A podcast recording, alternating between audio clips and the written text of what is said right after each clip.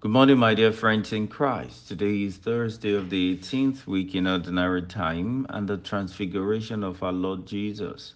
My name is Father Paul Akinutiko. Who is Jesus Christ to you? In the Gospel, after six days, Jesus took with him Peter and James and John and led them up a high mountain apart by themselves.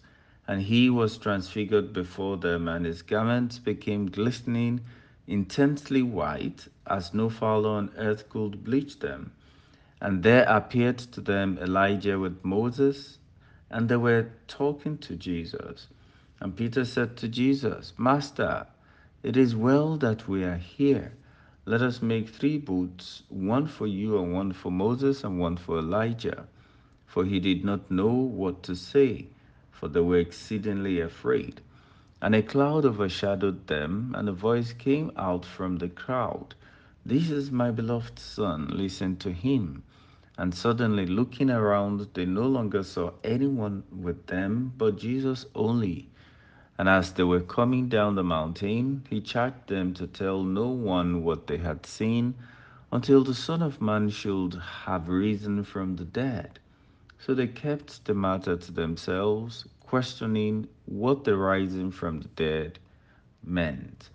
Mark chapter 9, verses 2 to 10. Dear friends, today Jesus is transfigured before some of his disciples. This is coming after he had fed the multitude, and the disciples still continue to show lack of faith. Jesus knew that he had to increase the faith of his followers for his ministry to succeed. He therefore granted some of them personal privilege of seeing him the way he truly is. Today we're told Jesus took with him Peter and James and John and led them up a high mountain apart by themselves, and he was transfigured before them, and the garment became glistening, intensely white, as no fuller on earth could bleach them. This is a privilege that anyone close to Jesus can get. As a matter of fact, we should work at getting to know Jesus.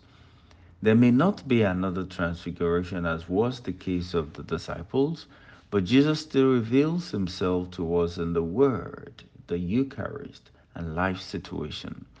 These experiences are meant to increase our faith in Jesus.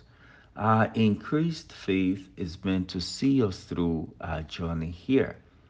After the disciples realized who Jesus truly is, their desire for him increased as it was boosted. And Peter said to Jesus, Master, it is well that we're here. Let us make three boats one for you, one for Moses, one for Elijah. These experience requires deep reflection and acceptance. Therefore, Jesus said to them, and as they were coming down the mountain, he charged them to tell no one what they had seen until the Son of Man should have risen from the dead. Jesus still desires us to know him abundantly. Unlike the disciples, we can ask him for the experience of transfiguration, that we may know him more and believe that he is indeed the Son of God.